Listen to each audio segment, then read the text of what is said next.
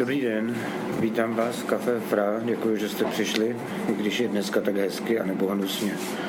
Fotografie, texty a audiozáznamy z našich dalších večerů najdete na adrese fra.cz lomeno archiv.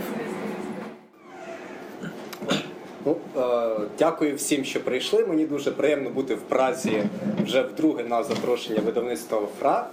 І на цей раз бачити Прагу тверезими очима, що для мене, в принципі, рідкість. Е, я дякую видавництву ФРА за це. Також я дуже дякую за книжку. Це моя перша книжка, яка видана поза Україною. Мені дуже приємно було її потримати в руках, прогортати. Ну, от, просто. Забігаючи трохи наперед, я že jste přišli. Eh, Dobrý večer. Eh, Jsem rád, jsem v Praze po druhé a poprvé vidím Prahu střízlivýma očima, eh, což je pro mě novinka. ну, не зовсім. Je to je fajn mm, dotýkat se té knihy, držet ji v rukou, protože to je pro mě první zahraniční vydání mimo Ukrajinu. Jak, jak vidíte už při pohledu na obálku, se nachází socha Lenina, básník, básník tvoří v neobvyklém stylu, který sám vymyslel, který se nazývá nekrokomunismus.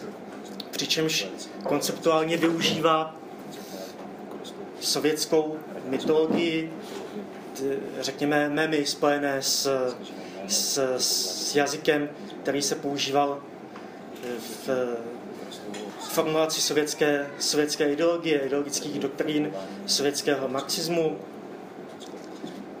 A já v tom vidím podobný přístup, jaký pozorujeme u představitelů moskovského konceptualismu, jako je Dmitrij Prigov nebo?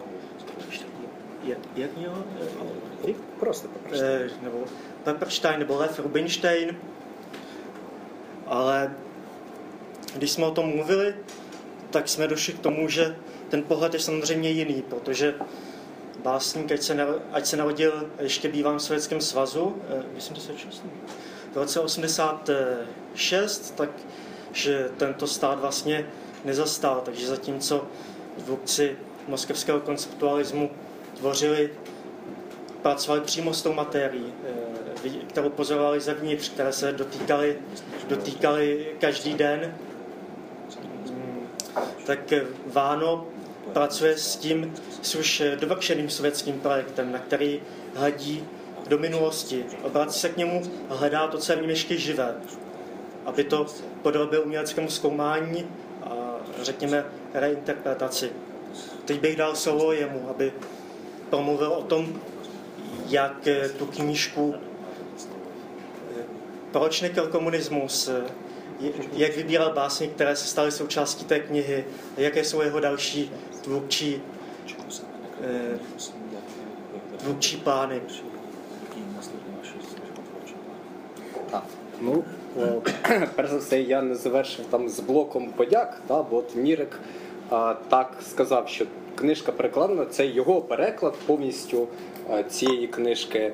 Так що я дякую йому, дякую Петрові Борковцю за те, що він звернув увагу, коли перебував на стипендії в Україні. Ну і за те, що і власне він відре- відредагував цю книжку. І ще раз дякую видавництву ФРА. Řece Před, Především eh, ještě jsem neuzavřel svůj poděkovací blog, takzvanou děkovačku. Ještě bych rád poděkoval Mirkovi, který přeložil vlastně tuto knihu. Tak, eh, také chci poděkovat eh, Petru Borkovcovi, který na svém tvůrčím stipendiu na Ukrajině si všiml mých básní a také ještě, ještě jednou bych rád poděkoval vydavatelství Fra. A v tom případě bych ještě přerušil a vrátil bych se k historii knihy. Protože jako většina překladových knih má dlouhou a spletitou historii. Chápu, že vás to nemusí zajímat, ale vzhledem k tomu, jste přišli, tak jste ochotní si to vyslechnout. V roce 2014 vyšlo tematické číslo Pavu, na kterém začali překladatelé, a pozorněme, že přední čeští překladatelé z ukrajinštiny, eh, dneska už můžeme říct, eh, pracovat ještě v době Majdanu na začátku roku 2014 a vyšla, eh, vyšlo to číslo v červnu 2014. A tam jsem přeložil, myslím, 10, 10 vánových básní, kterých si potom kterých si všiml Petr Borkovec a zmínil se o tom v jednom rozhovoru, když pobýval v listopadu 2014 v Kijevě. A to byl takový impuls. Když se ty, jsme si řekli, když ty básně líbí Petru Borkovcovi, tak bychom ji mohli vydat jako bychom mohli vydat celou knížku v vydavatelství Fra. Dobře, От, отже, тепер про цю книжку е, Прощальний поцілунок Ілліча. Це моя перша книжка. Насправді Е, я над нею завершив працювати ще 8 років тому, тобто, а почав 2007 року. Так. Тобто, останній вірш я сюди написав 2010 року. І книжка була вже укладена повністю в 2010 році, але вона чекала свого видання 5 років в Україні тільки. І ем, Чому некрокомунізм? От ми вже говорили з Мірком і з Олексієм про те, що о, тут два такі важливі моменти. По-перше, мені безумовно от, о, близький російський концептуалізм і московський, і пітерський. А проте є така от важлива відмінність, яку я буквально от в нашій розмові перед презентацією відзначив. Московські концептуалісти, до прикладу, вони це все сприймали радянський проект, радянську міфологію як те, в чому вони живуть, що триває от безпосередньо, от, разом з паралельно до їхнього життя.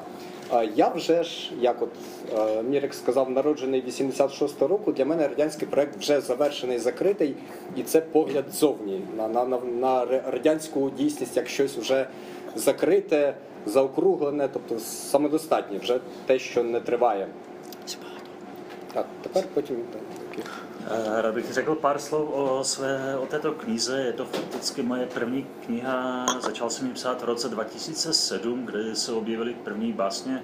Dopsal jsem ji v roce 2010 a od té doby čekala na svého vydavatele eh, v Ukrajině. A proč vlastně nekrokomunismus? Eh, Ano, jak tady zaznělo, jak řekl Mirek, tak jsem příznivce ruského konceptualismu. Ovšem je- je tady ten, vel, eh, ten velký rozdíl, že vlastně eh, ruští konceptualisti většinou eh, zažívali sovětský svaz ještě v té době, kdy existoval, zatímco já jsem narozený v roce 1986, takže, takže vlastně můj dospělý život probíhal už v postsovětské době, pracoval jsem eh, s, s tímto konceptem eh, v době, kdy SSSR už neexistovalo. Eh, Je to svým způsobem pohled zvenčí na nějaký dovršený proces. Так. А запитання щодо некрокомунізму. А, коли я вигадав таке слово, то це певна була моя гра з читачем. І дуже довго цю гру ніхто не міг помітити. Всі підхопили некрокомунізм, так некрокомунізм. Навіть в статті Українська сучасна література в Вікіпедії там є стилі, в яких от пишуть сучасні українські письменники, і там є стиль некрокомунізм, де зазначений я як єдиний представник цього стилю. Ну, правда, там посилання немає. Тобто стаття про некрокомунізм ще, на жаль, не написана. Це чекає когось, якогось свого відкривача. А, отже, як я вже сказав, книга була завершена 2010 року, а вийшла друком тільки 2015 року. А тут є одразу дві передмови Олександра Федути, видатного літературознавця і політтехнолога. Одну він написав 10-го року, як книжка була завершена. Потім він дуже довго мене допитувався, коли ж вона вийде друком. Щомісяця він писав мені мейл або повідомлення на, е, на Фейсбуці. Ну, за винятком того часу, коли він сидів в е, американці внутрішній в'язниці Комітету державної, безпеки е, Республіки Білорусь. І от щодо некрокомунізму, то я процитую зараз його передмову. Передмова називається Плащ ушедшої епохи. І ось що він пише про некрокомунізм. Так, так, Давай, а потім я читаю. Добре. Takže proč vlastně nekrokomunismus? Když jsem eh, ve- vymyslel tento pojem, tak eh, byla to vlastně taková vědomá hra se čtenářem. Ovšem spousta recipientů to nevzala jako hru, vzala to zcela vážně eh, jako nějakou danost, jako terminus. na Wikipedii se lze dočíst, o, že já jsem jediný představitel tohoto směru. Je tam odkaz na nekrokomunismus, ovšem článek o nekrokomunismu ještě neexistuje, ještě to nebylo napsáno. Jak už jsem řekl, tak ta kniha byla dokončena v roce 2010, nicméně vyšla ještě v roce, už až v roce 2015 a jsou v ní dva vstupní slova od eh, běloruského politologa Alexandra Feduty. Eh, Feduta mi psal vlastně těch pět let maily eh, téměř každý měsíc, kdy už konečně ta kniha vyjde. Psal mi samozřejmě s výjimkou toho času, kdy seděl ve vězení KGB Běloruska. A já bych rád ocitoval z toho jeho vstupního slova. Так, отже, передмова називається Плач об ушедшій епохи, і от пише Олександр Йосифович про мою книжку про мене. Его поэтическое воображение не удовлетворяется тем, что не живо уже. Волнует его та часть постсталинской мифологии, которая жива. Já mám tvůj příklad.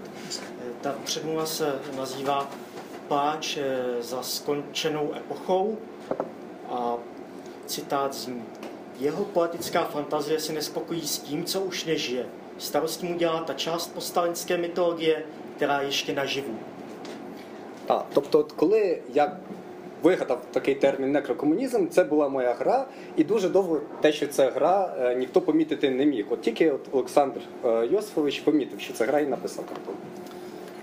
Takže já jsem to vymyslel jako hru a nikdo, hodně dlouho si nikdo nevšiml, že to je v podstatě hra až Aleksandr Josifovič si všiml, že vlastně je to, je to hra. Já, já bych připomněl, že Aleksandr Feduta je jedním eh, z, po, z, polito, z, z polittechnologů, což je takový zvláštní výraz vyskytující se výhradně na postsovětském prostoru. Možná bych to, u nás se používá takový anglismus, Spain Doctor, eh, pro tady tu funkci, eh, který, v, který pomohl, pomohl eh,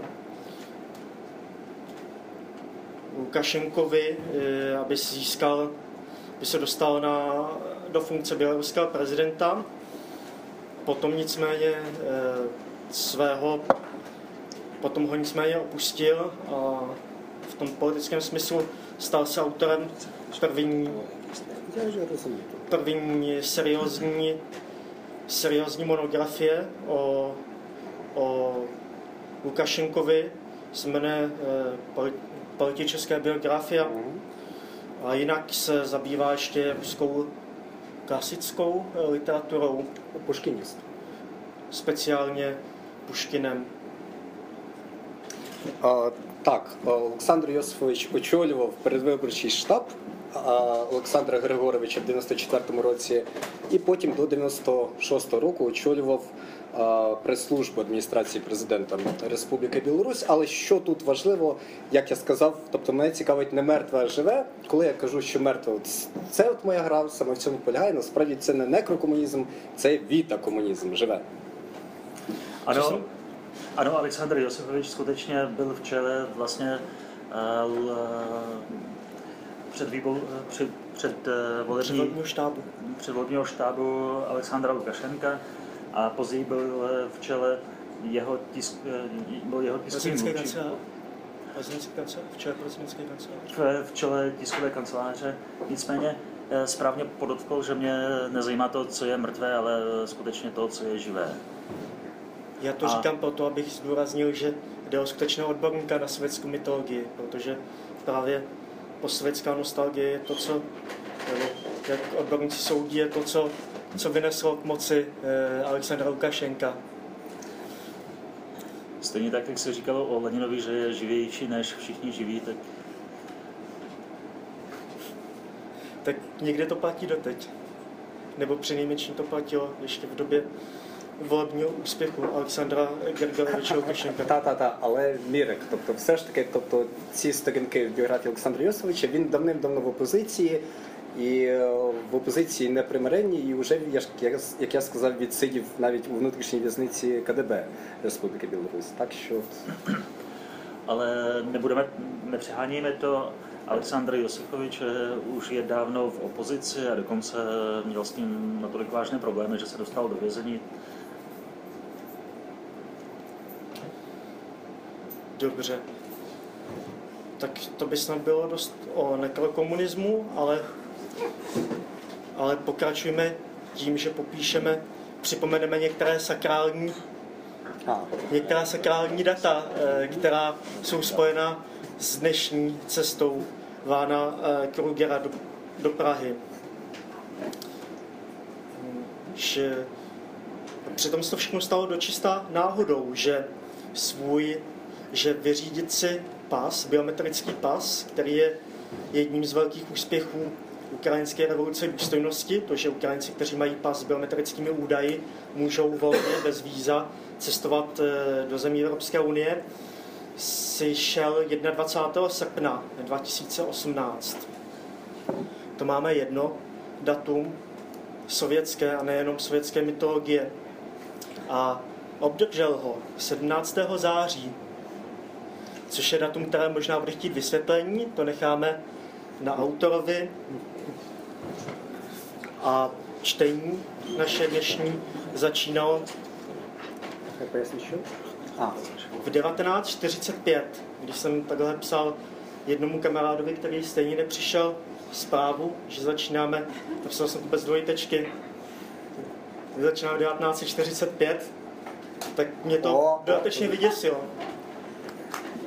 Так, я маю пояснити про 17 вересня, так? А в радян... Я бачу, що комусь не треба пояснювати, і це правильно. І дуже правильно засвітилось світло, бо в радянській історіографії це називається Золотий вересень. Воз'єднання західноукраїнських і західно-білоруських етнічних територій відповідно з Українською Радянською Соціалістичною Республікою і Білоруською Радянською Соціалістичною Республікою. Так що а, от а, твердження Піфагора про те, що Всесвіт це число, потверджується, і дійсно ця от, м, магія чисел працює. Jde svěštěna trojice. Да, священна трійця. Na, nás tady ne, nedávno nazvali svatou trojicí, eh, tím myslím mě, eh, Krugera a našeho tlumočníka Sevruka.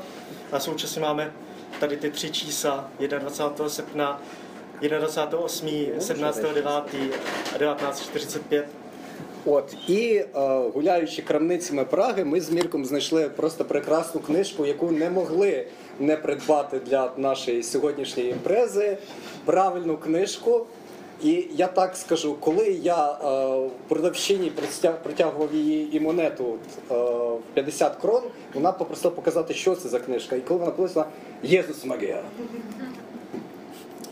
Tak, takže eh, je vidět, že tady eh, ne všem je třeba vysvětlovat, co se stalo 17.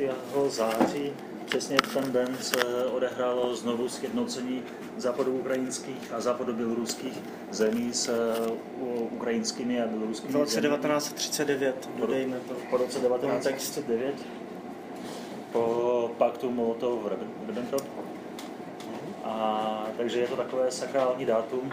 Navíc čas, ten čas, kdy jsme dneska začínali, 19, 1945, a v skutku měl pravdu Pythagoras, který mm, všechno budoval na číslech.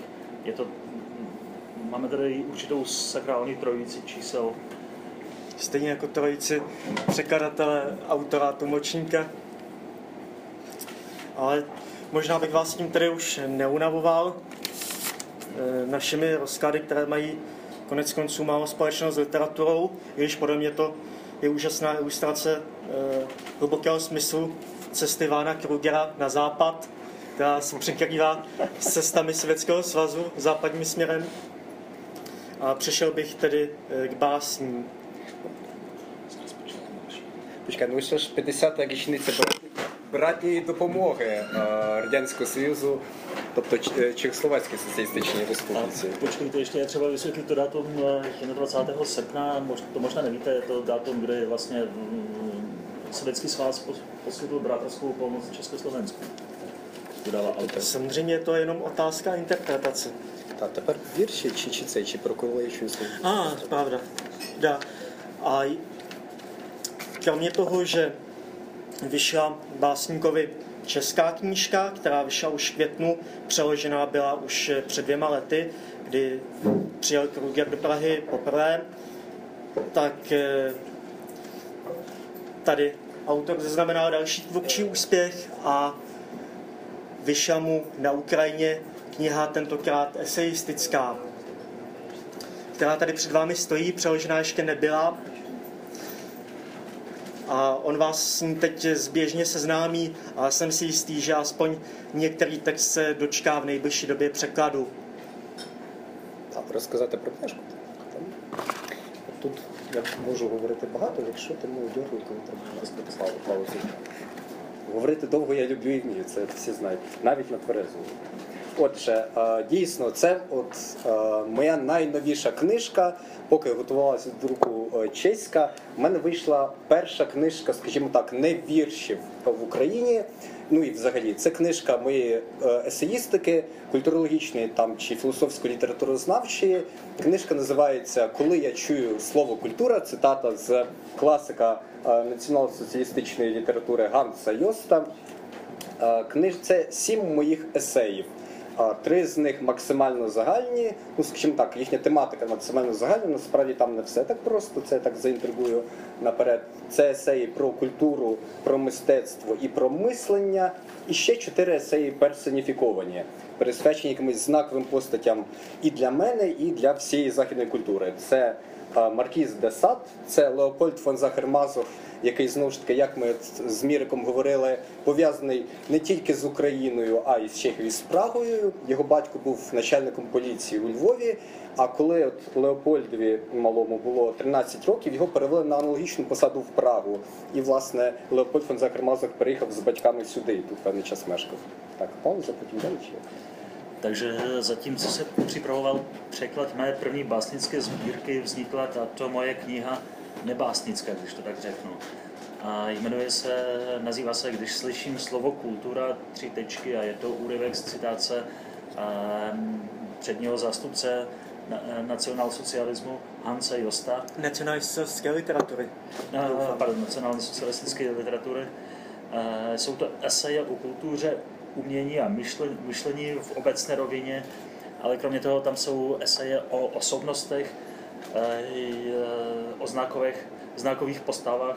Eh, Ta první z nich je Marquis de Sade, dál je tam Leopold von von Sacher-Masoch, což se možná obecně neví, ale je to takový spojník mezi eh, takový průkopník česko-ukrajinských vztahů, také literárních.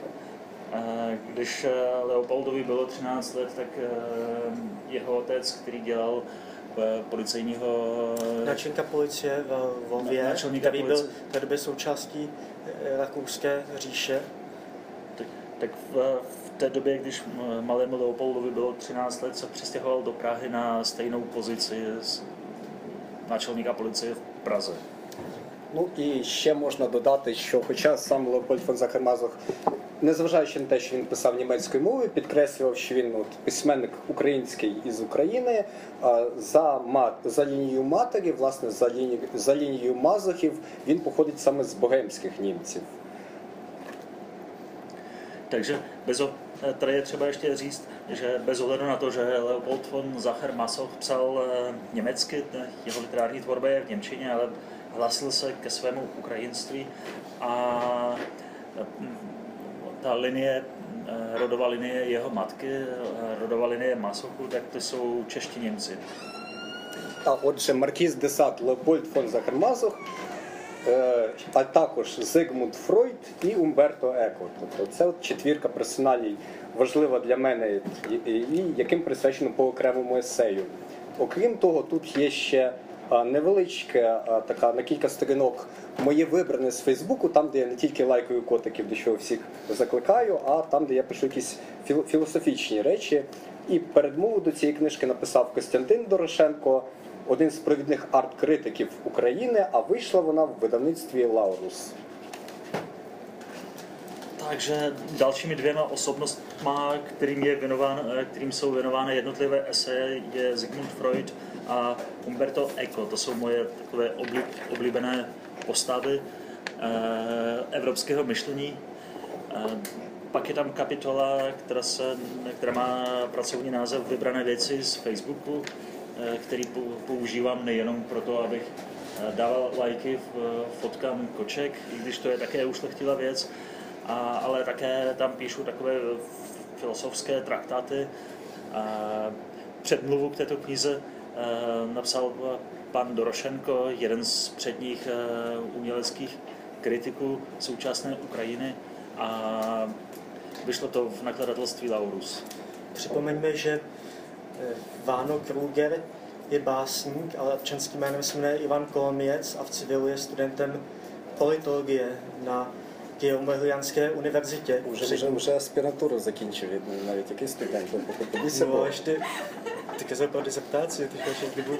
No tak, tak, tak. Studoval eh, politologii na Kijomohilianské akademii, takže eh, jeho kniha je podem práce, práce člověka, který se uchází o uznání ve vědeckém světě. A jako takovou je potřeba jí s patřičnou vážností. Dokonce jsme mluvili o tom, že za ní možná, že za ní očekává titul PhD,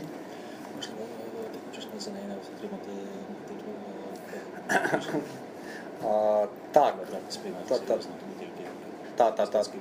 Vlastně a dizertace měla být původně, původně věnována, eh, pokud se nepletu, postavě Markíze de Sade jako předního představitele osvícenské filozofie. А, ну, я зрозумів в цілому запитання. Дійсно, тобто, е, це книжка плід моїх давніх дуже і е, довгих роздумів, розмислів. А, Так, тобто я в Києво-Могилянській академії займався Маркізом де- де і Маркіз де Сад тут есей про нього займає десь третину книжки всієї. Він є найбільшим, наймасштабнішим. І, і так, тобто теоретично можна видати монографію і захиститись за монографію, отримати PhD. Я буду над цим працювати. Якщо мені дозволять це якщо мені це зарахують за монографію, то я захищу себе. Але книжка важлива сама по собі, так? тобто вона вартісна сама по собі, а не тим, що я можу отримати PhD з неї. Ano, skutečně je to plod mých dlouhodobých úvah. Ano, skutečně si velice vážím osobnosti Markíze Desat a jedna třetina této knihy je věnována tomuto mysliteli. A ano, skutečně, když je taková možnost obhájit, de- obhájit disertační práci za vědeckou monografii, takže pokud mi to uznají jako vědeckou monografii, rád bych tak učinil. Já bych ještě připomněl, že Leopold Leopold von Sacher-Masoch je známý především díky své knize Venuše v kožichu, ale to je takové to je zjednodušení. Čte. Já jsem se speciálně podíval, pravda že bohužel české překlady jeho dalších knih se existují, ale jsou téměř nedostupné. Jeden vyšel v roce 1879, druhý v roce 1923, ale například i e, italský literární badatel Claudio Magris ho považuje za podstatného spisovatele v rámci literatury, která vznikla na území Rakouskou-Hersk- Rakousko-Herské říše v druhé polovině 19. století. Že to, to nebyl Leopold Volkswagen Masoch ne, nebyl, nebyl nějakou sexologickou zvláštností a nebyl, nebyl homo unius, unius libri, jak, se, jak to dnes eh, může vypadat. Byl to autor románů, které ve své době v jeho prostředí byly přijímané jako hodnotné. My se začlenil, řekněme, já nevím, do, do, proudu, do proudu tehdejší literatury pracující s motivy venkova a života drobné, drobné venkovské šlechty.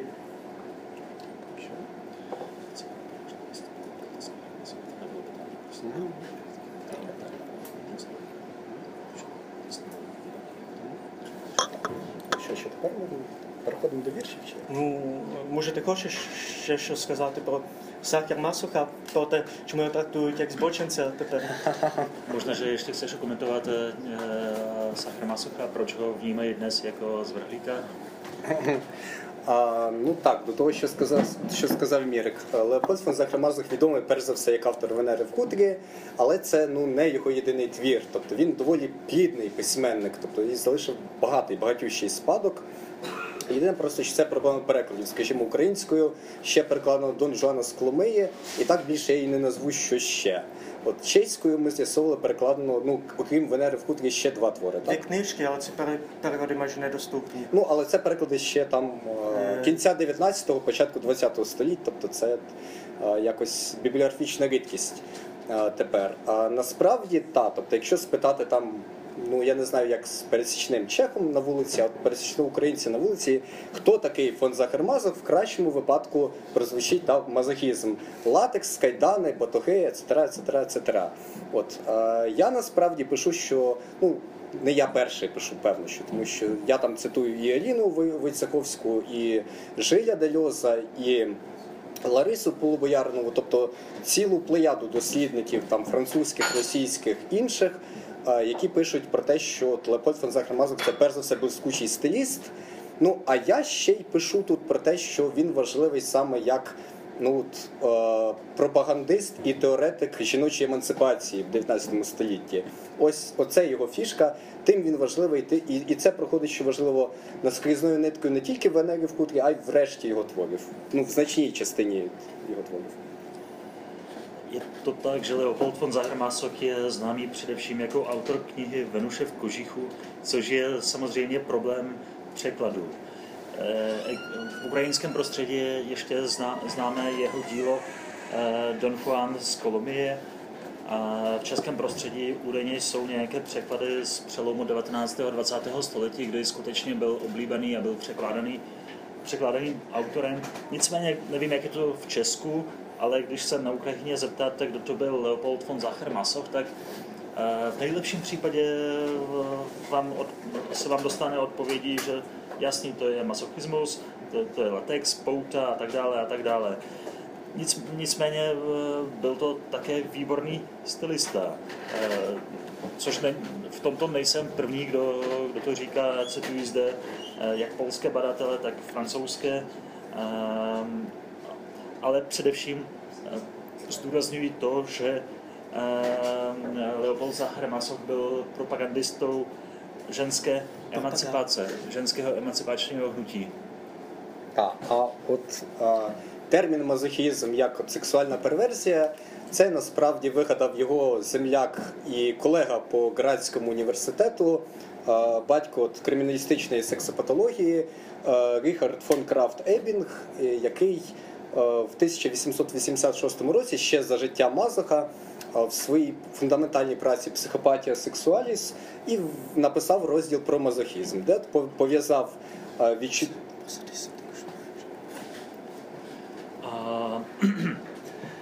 Proč, proč je Leopold von Zachermastoch stotožňovaný s masochismem? Stalo se tak z jednoho důvodu, protože jeho spolužák ze studií eh, Richard von Kraft Edding ve svém stěžejním díle věnován, věnovaném sexuálním eh, úchylkám, řekněme, eh, si vypůjčil, vypůjčil je, Masochovo jméno pro pojmenování masochismu. Так, а от е, власне мазохізм з латексом, кляпами і всім іншим добре нам відомий це взагалі післявоєнний винахід. І як про це написала вже згадувана мною Евеліна Войцеховська, якби сам фон Захармазов хотів задягнути свою Венеру в каучук, а, він мав всі технічні можливості вже е, для цього, то він би так і зробив. Але не зробив. Ну, значить, не хотів. Ten macochismus, co je nám všem dobře zná, známý, to znamená s bičema, s latexem s poutama, tak to je vynález uh, už, po, který vznikl po druhé světové válce. jak napsala eh, odbornice, kterou eh, cituji, eh, polská odbornice Vojcechovská.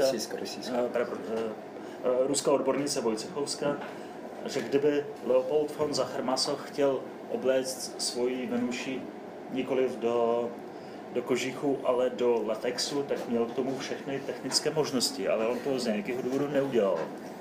Značit nechotil. Takže to zřejmě nechtěl. Připomeňme, že neobyčejná popularita poněkud vulgarizovaného masochismu na Ukrajině zasáhla okrajovým způsobem do české politiky, vzhledem k tomu, že a vidím, že všichni vědí, takže možná to zkrátím. Ve Lvě je známá kavárna, kterou já jsem teda neviděl, eh, kavárna u Masocha, kde, kterou navštívil předseda eh, brněnské strany žít nebo politické uskupení žít Brno Matěj Loan a podrobil se tam proceduře, kterou nabízejí všem hostům, nakolik je mi známo. Čili ne, nešlo, nešlo nic amorálního nebo zvrhlého. Ale když se to video dostalo, dostalo, do, dostalo na internet a do sociálních sítí, tak je to vyvolalo velký poprásk. V, psalo se o tom hodně v létě 2016. Дуже прикро, що це не був Мілош Земан. Škoda, že to nebyl Miloš Zeman, ten onen politik. Já myslím, že on už do kaváren s prostými lidmi nechodí. Zrozumím. Dobře, tak eh, teda zanecháme těch eh, zvrhlostí a pustíme se do poezie. Tady jako první eh, přečte Váno nejdřív ukrajinsky báseň, která se jmenuje Ráno železného Felixe, tak si ji vyslechněte a potom dodáme nějaké stručné vysvětlení. А, ну я б не був такий сміливий, покинемо просто вже, але. А, Nebyl bych tak odvážný, pokud jde o to, že necháme tě toho zvrhlictví. Але тим не менше, а, ранок залізного Фелікса. Ранок світанок. Міцно стоїть Фелікс Залізний у дверях костьолу міста Любані. На небокраї нової ери і нової влади. Жевріє вже символ вічної величі і невмирущої слави. Навстіж відкриті чекістам ворота міста Варшави. Міцно стоїть Фелікс Залізний, революційним вогнем Кузбасу палають залізні очі. Рукою стискає Фелікс руків'я меча. Робітниче повстання ще треба підняти. Всесвіт старий знищено. Ще не до кінця. Католицька церква не спить, не спить і чека. Міцно стоїть Фелікс Залізний на попелищі костьолу, згарищі старої віри і старої влади, перед надрузки розбитим розп'яттям, перед чекістом розтрощеним ликом Христа. В натрах залізного Фелікса жевріє думка єдина, зверна не до орденів і вічної слави, а як і раніше в дитинстві, до ксьондза учителя з міста Варшави. Отче, як міг Бог померти від ран цвяхів і списа, як він міг померти, не в сутичці з ворогом, не від меча, як чобіт чека зміг роздушити Христа. Отче, як міг Бог померти. Tak já vám teď přečtu český překlad a potom přejdeme eh, k nějakému krátkému vysvětlení. Ráno železného Felixe. Ráno, úsvit. Pevně stojí Felix Železný ve dveřích kostela ve městě Lubani. Na obzoru nové éry a nové vlády, již doutná symbol věčné velikosti a nesmrtelné sávy. Čekisty do kořán otevřená brána města Varšavy.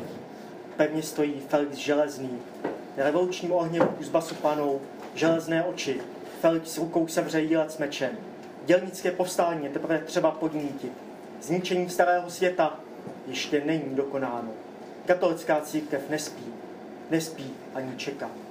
Pevně stojí Felix Železný na spálništi kostela, na ruinách staré víry, víry a staré vlády. Před nakousky rozbitým krucifixem, před čekistou roztříštěnou tváří Krista, vnitru železného Felixe doutná jediná myšlenka.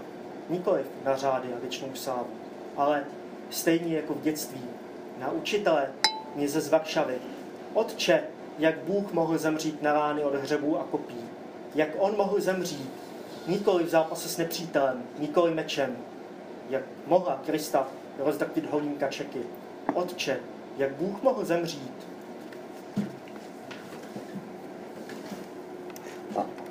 Vafelný Lenin. A tak eh, může, eh, tak možná dodáme něco o, o tom, kdo je železný Felix a proč o něm píšeš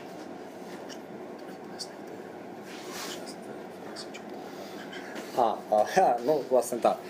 Ну, я думаю, мали б знати, хто такий Фелікс Дмитрович Дзержинський, власне, народний комісар внутрішніх справ, народний комісар шляхів сполучення, засновник і перший голова Всеросійської, Всеросійської чекізначальної комісії по боротьбі з контрреволюцією і саботажем, яка відома під короткою абревіатурою ЧК.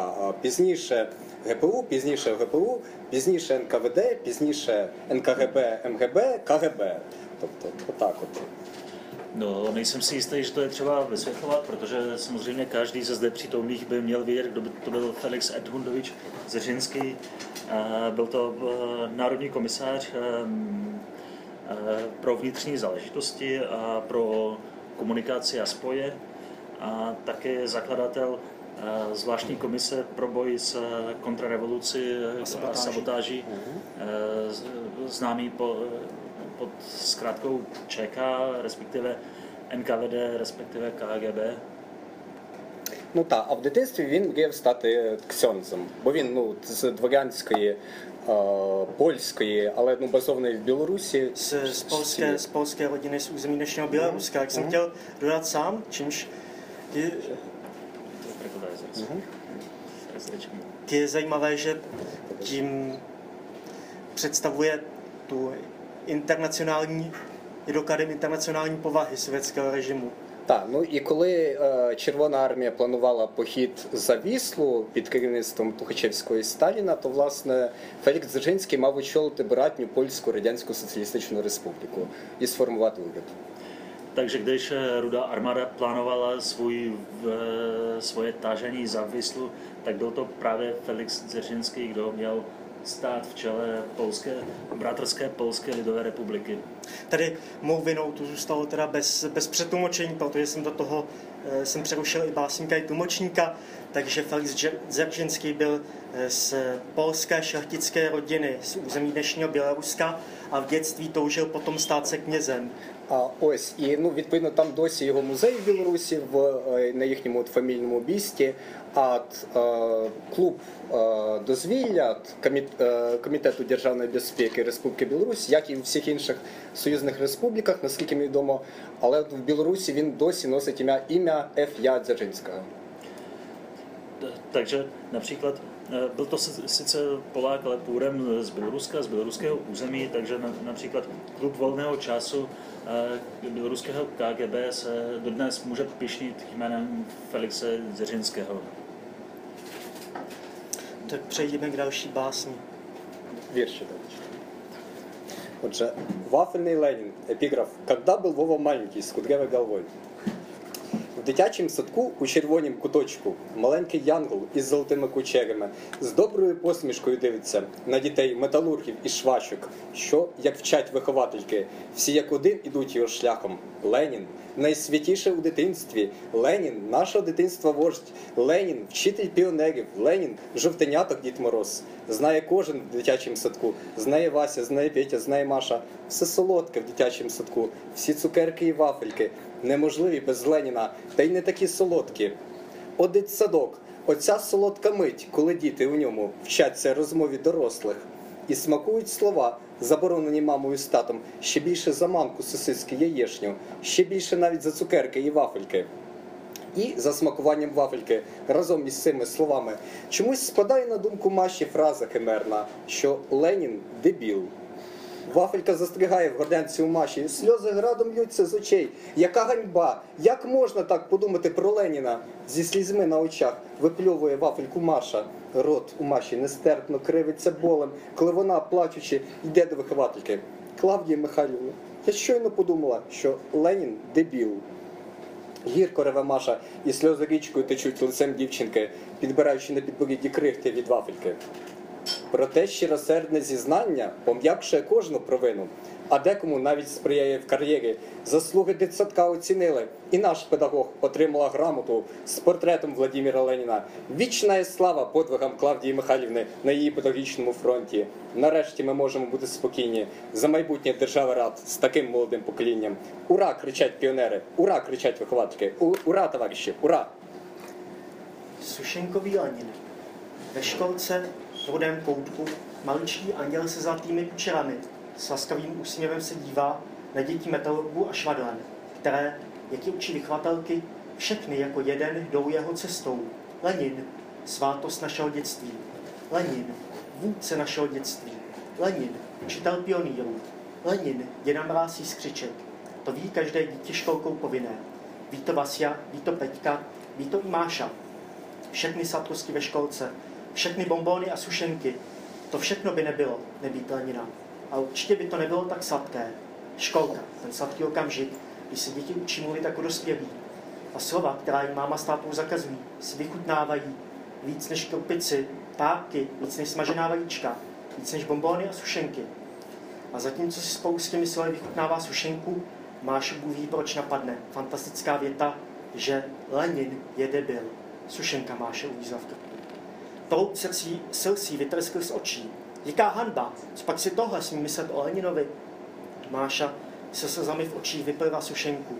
Pusa se jí nesnestelně skřivila bolestí, když s páčem šel za vykvatelkou. Claudio Michailivno, právě jsem si pomyslela, že Lenin je debil.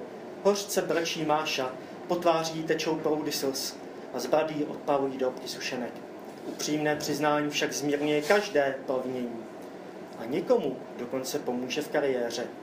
Zásluhy školky se dočkaly ocenění. Naše pedagožka obdržela poděkování.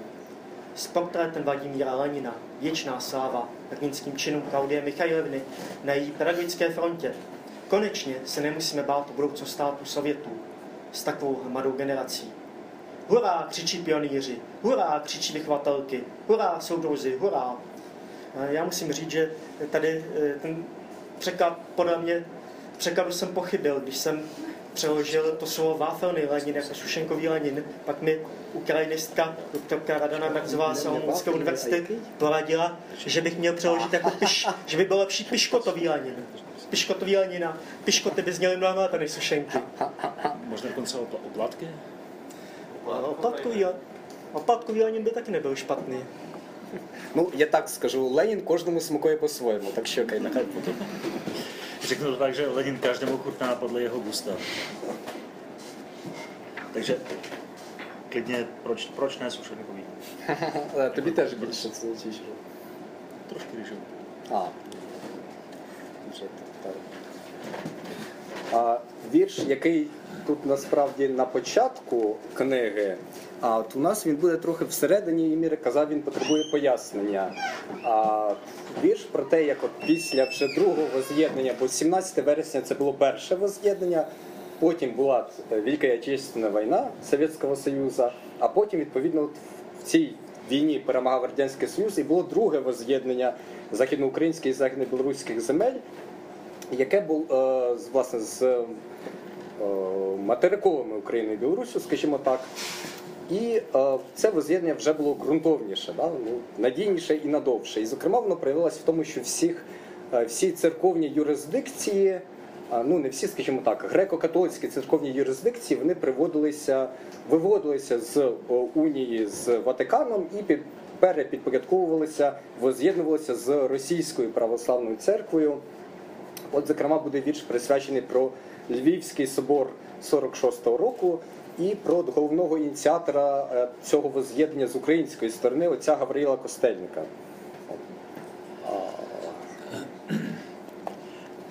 Tato basen si vyžaduje vysvětlení, jak tady, jak, jak říká Mirek, tato báseň je vlastně na začátku ukrajinského vydání knihy, zatímco tady se ocitla uprostřed knihy.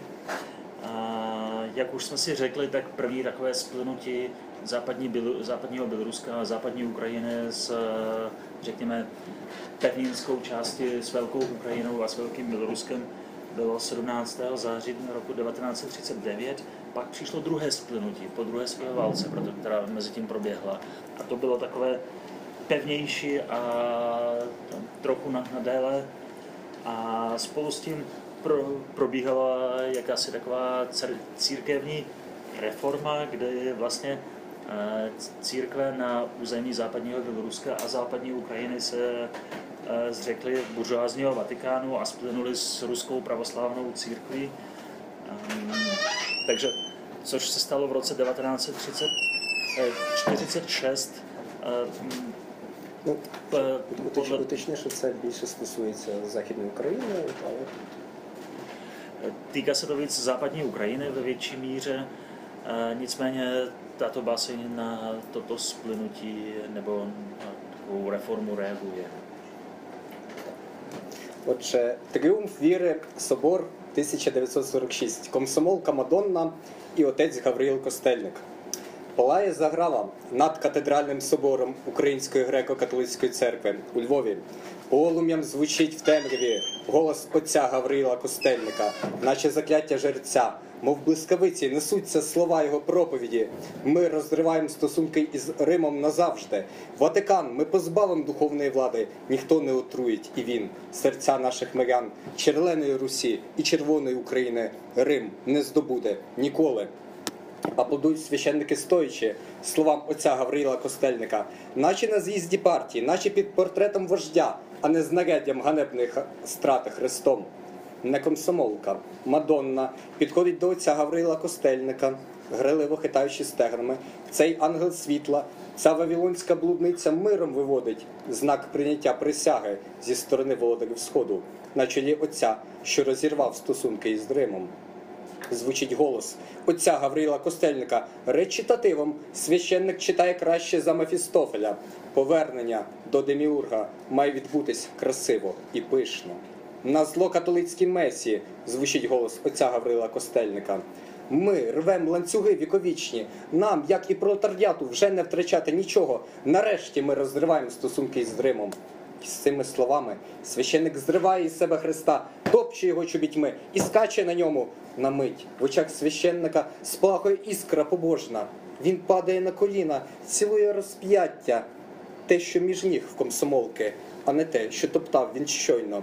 Комсомолка Мадонна грайливо сміється і перевертає чашу з вином для причастя на холодні плити собору, відображаючись навіть у полтві червоними плямами менструальної крові тих, хто не прийняв нової віри. Triumf víry, církevní směn v roce 1946, komsomolka Madonna a otec Gabriel Kostelník. Rozévají se krvavé červánky nad katedrálou ukrajinské řecko-katolické církve ve Lvově. Pámeně zní v temnotě hlas otce Gabriela Kostelníka, podobná zaklínadů pohanského kněze, podobná blesku. Nesou se slova jeho kázání. Náš svazek s Římem rušíme navždy. Vatikán zbavíme duchovní moci. Nikdo, ani on, neotráví srdce našich věřících. Halická Rus ani rudá Ukrajina nevzdají se Římu nikdy. Kněží a Pavlují stoje jsou otce Gabriela Kostelníka. Jako na stranickém sjezdu, jako pod portrétem vůdce, nikoliv jako pod nástrojem hanebné popravy křížem. Ne komsomolka, to Madonna, přichází k otci Gabrielu Kostelníkovi, hravě pohupují stehny. Ten anděl světla, ta nevěstka babylonská, křižmen, kreslí znak přijetí přísahy ze strany vládců východu na čele otce, jenž přerušil svazek s Římem. V hrdém recitativu zní hlas otce Gabriela Kostelníka. Kněz přečítá lépe než sám Mephistopheles. Návrat k Demiurgovi má přijít v nádheře a okázalosti. Výsně v katolické mši zní v hlase otce Gabriela Kostelníka. Trháme řetězy odvěké, my právě tak jako proletariát. Už nemáme co ztratit. Konečně rušíme svazek s Římem. S těmito slovy ze sebe kněz strává kříž, šápe a skáče po něm. Na okamžik se v očích kněze rozsvítí skvělé zbožnosti. Klesá na kolena a líbá znamení kříže. To, které má komsomolka mezi nohama, a ne to, které právě rozdupal. Komsomolka Madonna se lašklivně směje a vylévá kalich těla a těle Kristovi na chladnou kamennou dlažbu chrámu. Až v poltvě se odráží červenými skvrnami menstruační krve těch, kdož nepřijali novou víru.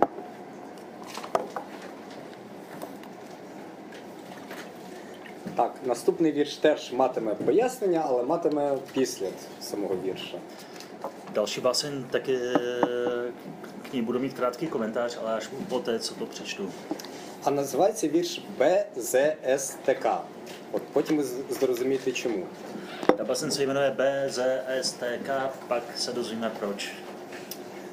Як би я назвав передмову до книжки народного комісара Коцарева, я, мабуть, би пригадав, що перші трофейні радянські танки, захоплені червоноармійцями на південному фронті, називалися Борець за свободу товариш Ленін і Борець за свободу товариш Троцький.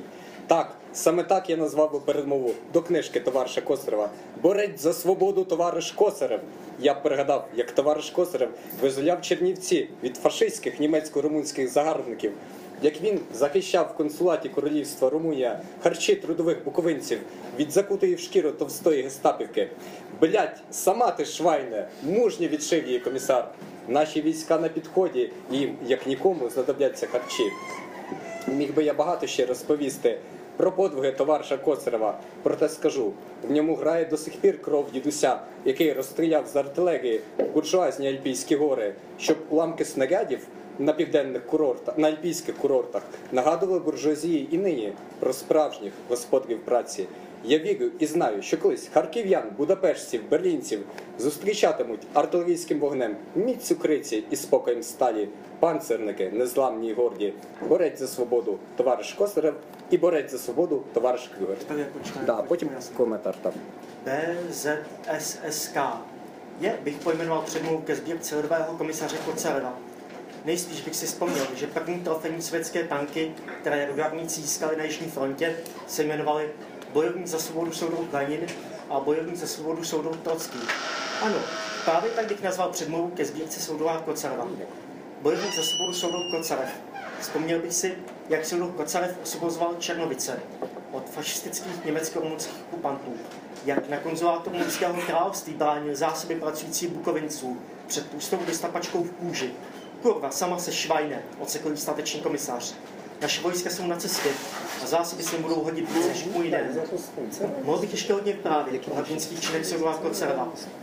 Přesto řeknu jen, doteď Němkou je krev děda, který z dělostřelci ostřelil buržázní Alpy a vystřepiny granátů v alpských letoviscích buržází dodnes připomínaly skutečné pány práce. Věřím a vím, že Charkovanům, Budapišťanům a Berlíňanům jednou odpoví dělostřeleckou palbou silou železa a klidem oceli nezlomí, nezlomí a hrdí obrněnci. Bojovník za svobodu soudu Kocarev a bojovník za, svobodu soudu Kroudě. Так, от, вже пояснення, яке матиме кілька навіть частин. Перш за все, це реальна історія. От Олексій мене спитав, так, це все так було. Це е, відкриття першого е, фестивалю е, Meridian Черновіць, який відбувається у в Чернівцях в Україні. Міжнародний поетичний фестиваль. І от я тоді якраз не пив так само, як і зараз, а от товариш Косарев пив і за мене, і за себе. От. І там вони зробили такий невеличкий столик, власне, де стояли наїдки. І от Косарев пішов принести собі і мені. І, а Мар'ян Черновіць він традиційно орієнтований на німецькомовну поезію. І там була поетеса з, зі Швейцарії, доволі в тілі, пані, скажімо так, да, це Рубенцівський якийсь типаж. І Косарев її легенько штовхнув, вона йому сказала швайне. На що Косарев сказав те, що я тут зацитував. Блять, сама ти швайне. От. Е, найцікавіше, тобто він потім цієї історії не пам'ятав. Тобто зранку я йому розповів це, і він радів, ну, от, радів знову, да, радів вкотре. А це от пер, перше пояснення, перша частина буде ще. Takže tato báseň si zaslouží vysvětlení. Za, pr- za prvé se zakládá na, na skutečnosti jako většina historek v této knize. Eh, Týka se, tato báseň vlastně reflektuje první ročník festivalu Meridian Černovic, což je literární festival, který probíhá v bukovinském městě Černovice, ukrajinsky Černivci. A je třeba říct, že tento festival je orientovaný zejména na německojazyčné básníky a spisovatele. Když už tam někdo jezdí ze zahraničí, tak většinou prostě německojazyční autoři. No, ale taky jsme tam byli se soudruhem Kocerovem, eh, který vlastně eh, Oleksandr Kocerev, básník eh, Олег Коцарев, перепрошую. Але батько його Олександр, так що No a já jsem v té době nepil, stejně jako teď v Praze, a- ale soudruh Kocerev pil za sebe i za mě a když tam šel k, ní- k nějakému švédskému stolu, aby prostě si tam не, doplnil невел- невелику. malinký stol, Важливо. maličkému což, což, švédskému je, stolu. což je važlivý, važlivý detail, tak čirou náhodou tam trošku strčil do takové eh, básnířky ze Švýcárska, řekněme takový rubensk, rubensovský typ, do kterého nešlo nestrčit. A ona mu řekla Schweinen, načež on řekl přesně to, co se objevuje v té básni. Příznačné je, že soudruh Kocera si to druhého dne nepamatoval, ale když jsem mu to vyprávěl, tak měl strašnou radost, měl po druhé se radoval z toho, tak to je takové první vysvětlení. A, tak, i друга і третя частина коментаря до цього вірша. Дідусь Коцарева дійсно от, артилерист, і він зустрів е, 9 травня, перебуваючи в австрійських горах, і от на честь Дня перемоги він наказав розрядити всі заряди, які залишались в гори просто. І десь там дійсно ці уламки валяються. От і третя частина. Товариш Косарев гостював в Празі на стипендії зовсім нещодавно. Мірик так само переклав його вірші, і ну я з великою приємністю дізнався, що буде ще книжка у товариша Косарева ч- чеська. Так що вірш в певному сенсі абсолютно пророчий. От залишилось тільки написати перед. Knížka bude dílky elektrona, pořád. Ну а це знаєш догана тобі. Попрацюємо над паперовою потім. Druhá část tohoto vysvětlení je to, že e, dědeček soudruha Kocerova skutečně byl dělostřelcem a v době, když skončila druhá světová válka, tak jsem nalezal někde v Alpách a načež vydal rozkaz, aby veškerá zbylá munice byla vystřílená naslepo do, do alpských štítů, takže tam doteď jsou ulámky těch, eh, té munice, kterou střílel eh, Kocerov, Kocerev starší a Titus. Dědeček eh, Oleha Kocerova, současného ukrajinského básníka. Třetí část tohoto příběhu je velmi prozaická, a sice, že Mirek připravil, připravil překlad eh, básní Kocerova, takže eh, které možná za nedlouho vyjdou, vyjdou česky nejenom, nejenom... V elektronické podobě, bohužel, ale ještě Eh, že tu Oleh Kocarev pobýval celý loňský podzim eh, na stipendijním pobytu díky projektu Praha místo literatury. Někteří z vás se dokonce měli příležitost ho vidět a předpokládám, že ti, kteří ho viděli, tak na něj nezapomněli, protože se na něj zapomíná Tradic, těžko. Tradice, tradice. Je to také jeden z autorů, který je prezentovaný v eh, ukrajinském plavu Poetry in the UA z roku 2015. A člen volného uskupení Literární prezidium. Jeho členem je i zde přítomný Je to Kluge. lidový, lidový komisař eh, З продразверстки і експропіації. eh, vyvlastnění a Za- zásobování a, a vyvlastňování. Так, я, я, я ще коротенький коментар додам. От, е, по-перше, в цій книзі, яку я тримаю в руках українській, тут от на четвертій сторінці, сторінці планки відгук саме товариша Коцрева про книгу. А по-друге, в найновішій його книзі так само є вірш про його дідуся світлої пам'яті. І там є примітка про цей вірш в цій моїй книзі, прощальний підсумки Ілліча, про от вірш про його дідуся в першій моїй книзі.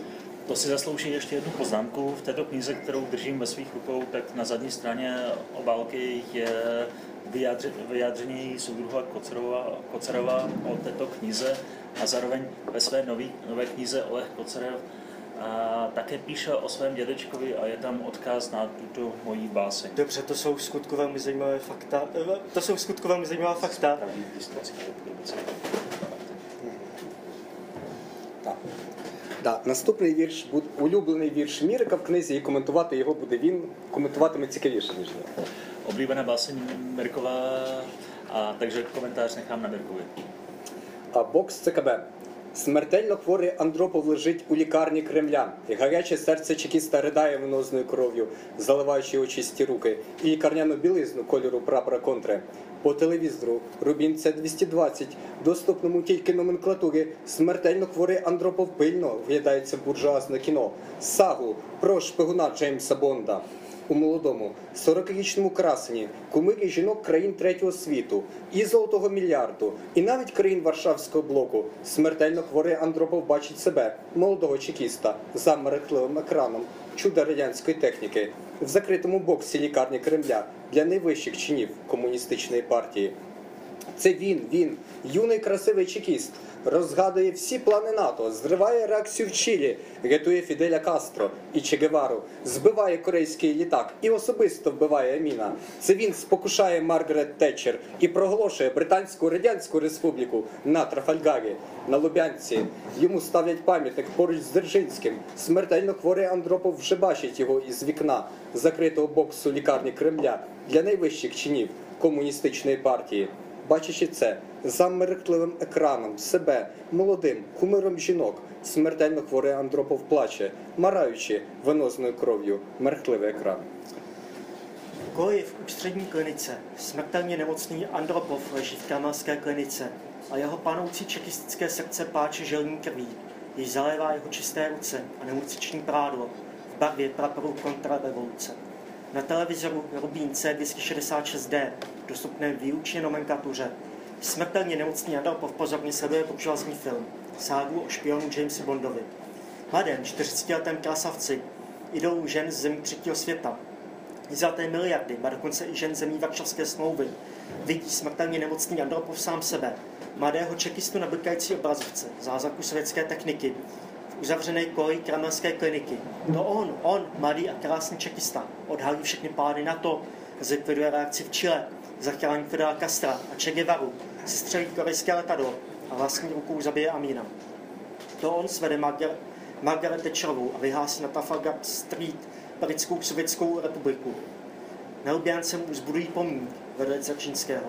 Smrtelně nemocný Andropov už vidí z okna uzavřené koje kremelské kliniky pro nejvýše postavené členy komunistické strany.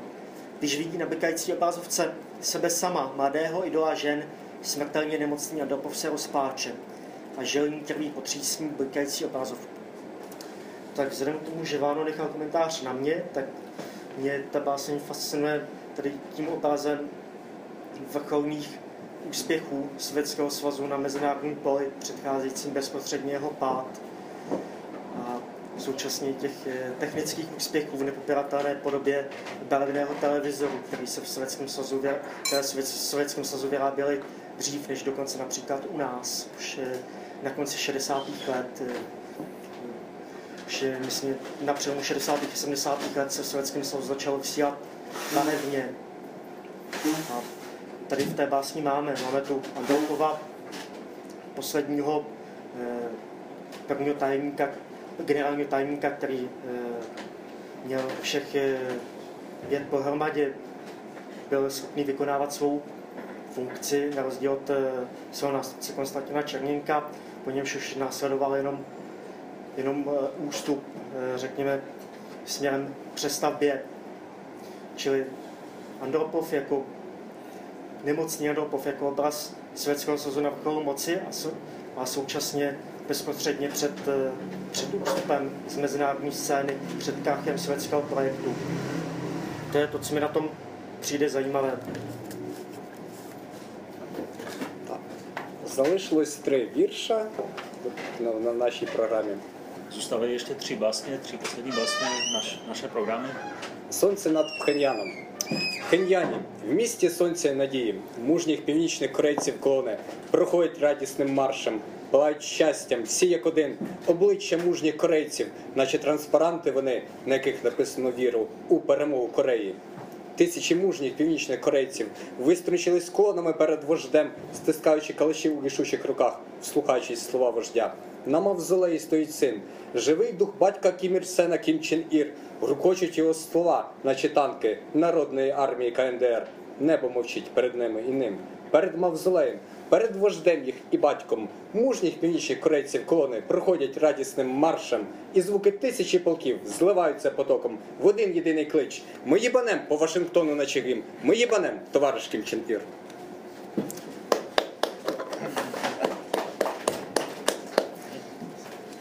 Nad Pyongyangem.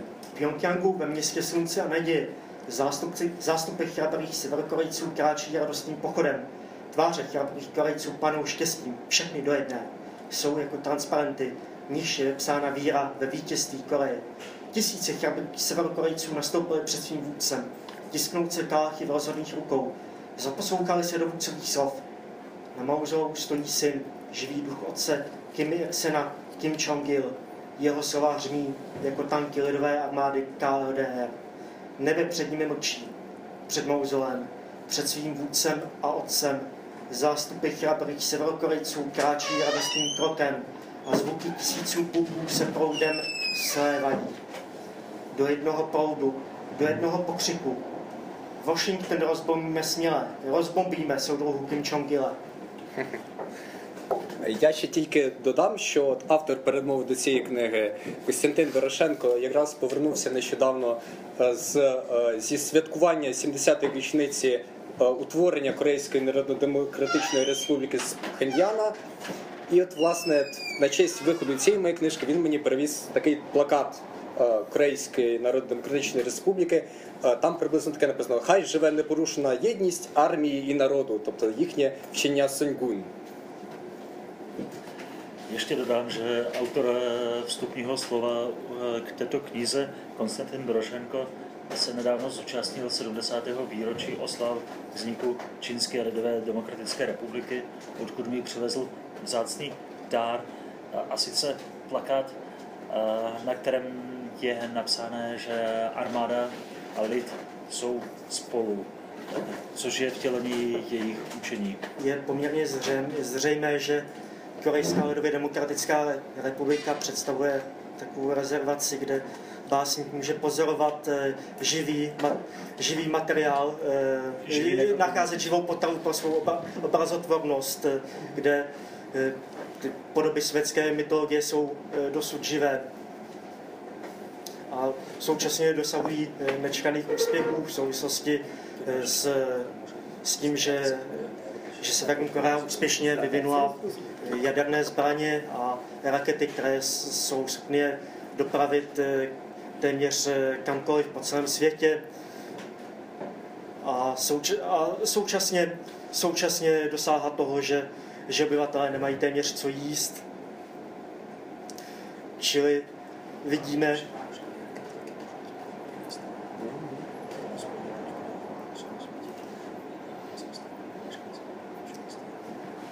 vidíme přenesení eh, těch eh, hospodářských, vojensko-politických praktik SSSR eh, Stalinova období do 21. století. Když samozřejmě, abych, abych strana neodchyloval od eh, reality, ve skutečnosti je obecně známo, že v K- KLDR už nějakou dobu funguje vnitřní, vnitřní trh a celá země by nemohla vůbec existovat bez, bez eh, velice silné šedé a černé ekono, šedé a černé ekonomiky a spolupráce s kapitalistickými zeměmi. Ale to tady nebudeme eh, rozebírat, protože ne, eh, tedy eh, kromě autora nejsem politologové, ani kdo z nás není koreanista.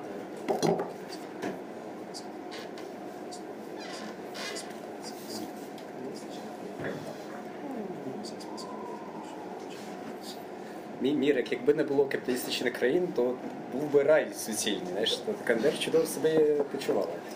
Mirku, právě naopak, kdyby nebylo kapitalistických zemí, tak by byl eh, všeobecný ráj a KLDR by se cítila velmi dobře. A odkud by si brali videokazety, eh, které v volném čase sledují svědokolejští eh, pracující na nelegálně zakoupených vi- videopřehrávačích?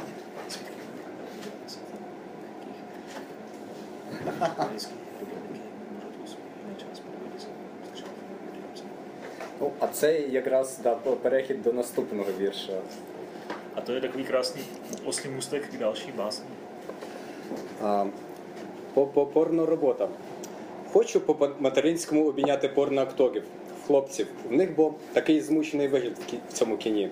Треба якось втішити їх, тяжка в них робота. Дівчат робота легше, тут в основному міміка. І вокальні дані, звичайно, всякі там стогони, крики. Хлопців робота тяжча. Трудитись, трудитись, трудитись. За мімікою можна навіть не слідкувати. Режисери не дуже пильнують за цим.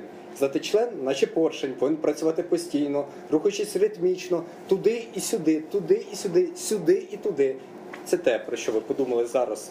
Ви уявляєте, скільки калорій спалюють хлопці порноктори і чому серед них немає повних людей? Звісно, окрім кіна для глядачів зі специфічним смаком до повних. Ви розумієте, чому в них такий змучений вигляд і погляд занадто серйозний, навіть як для такої роботи, зніматись упорно. Треба якось втішити хлопців порноакторів. Може створити профспілку і видавати їм молоко на роботі, відправляти на літо на оздоровлення в санаторій. Ми ж відправляємо так депутатів Верховної Ради. Чим вони краще за хлопців порноакторів? Porno práce. Chtěl bych mateřsky obejmout pornoherce, chlapce. Vypadají totiž v tom filmu tak zničeně. Musím je nějak potěšit, mají těžkou práci. Holky to mají lehčí, je to v podstatě mimika. A hlasové parametry, ovšem, nejrůznější steny, výkřiky. Chlapci mají práci těžší, dřít, dřít a dřít. O mimiku se ani nemusí starat, režiséři si toho moc nevšímají. Za to musí jako píst pracovat bez zastávky, pohybovat se rytmicky, sem a tam, sem a tam, tam a sem. To je to, na co jste teď pomysleli. Dokážete si představit, kolik kalorií spálí kluci, co hrají v pornu? A proč mezi nimi nejsou lidé plných postav? Samozřejmě kromě filmů pro diváky s obzvláštní vášní plnější postavy. Chápete, proč vypadají tak zničeně? A oči mají až příliš vážné, dokonce i vzhledem ke své práci, natáčení porna. Musíme nějak potěšit ty maličké pornoherce, snad založit odbory a rozdávat jim práci mléko, posílat je v létě na ozdravné pobyty do sanatoria. Poslance parlamentu tam přece posíláme taky. Jsou snad něco lepšího než mladící pornoherci? Так, і останній вірш на сьогодні, бо всі вже потомилися, і ми теж, і я зокрема. Е, с- Poslední dneš, dnešní báseň, protože všichni jsme unáveni jako pornoherci, včetně, včetně nás a mě Смерть у Пекіні. Рішення 12-го всекитайського з'їзду Китайської комуністичної партії в одній сім'ї одна дитина. Не потрібна китайцям занадто велика кількість людей. Занадто велика кількість людей заважає втіленню рішень Китайської комуністичної партії. Забагато маленьких китайців не заслужили червоний мандат на життя за підписом товариша Гао Цян з портретом товариша Мао Цзедуна. І кожен новонароджений бачить замість материнських грудей рішуче лице Кунвейбіна і чує його мовчазне запитання мандат. Немає мандату, немає життя. Навіщо життя без мандату? І кожен китаєць, народжений поза законом, обов'язково відчує холодний укол евтаназії, як поцілунок товариша Мао. За рішенням з'їзду китайської комуністичної партії цілодобово триває в Пекіні місія смерті. По пологових будинках Пекіну рішуче крокує посланець ЦК Червоний комісар, товариш смерть.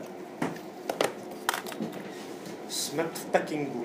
Rozhodnutí sjezdu musí být uskutečněna maxima.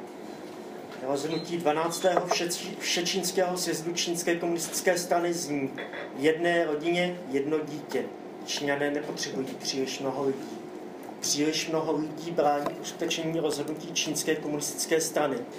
Až příliš mnoho malých Číňanů si nezasloužilo rudý mandát k životu s podpisem Kao Chianga s portrétem Mao Tse-tunga.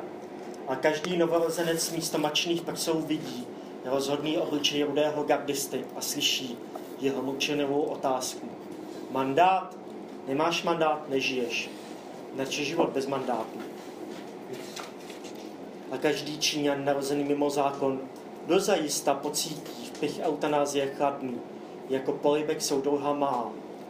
Z rozhodnutí sjezdu čínské komunistické strany trvá v Pekingu nepřetržitě mise smrti. Pekingskými porodnicemi změní rozhodné kroky vyslance UV, rudého komisaře soudruha smrti. A na této veselé notě bychom mohli eh, naše dnešní setkání ukončit, pokud ovšem nemáte nějaké otázky. Má někdo nějakou otázku k autorovi, na autora? A pokud ne, tak vás eh, zveme k prodloužení eh, neformálního eh, rozhovoru s autorem tady ještě nějakou dobu určitě pobudeme a nikoho Я, nevyháníme. я, я скажу на це на завершення. А. Так, я дуже дякую всім, хто прийшов. Я сподіваюся, що ви втомились менше там, ніж ми. Переходимо до неформального спілкування. Якщо раптом хтось хоче купити книжки, то от ми це захочемо. Ця книжка не продається.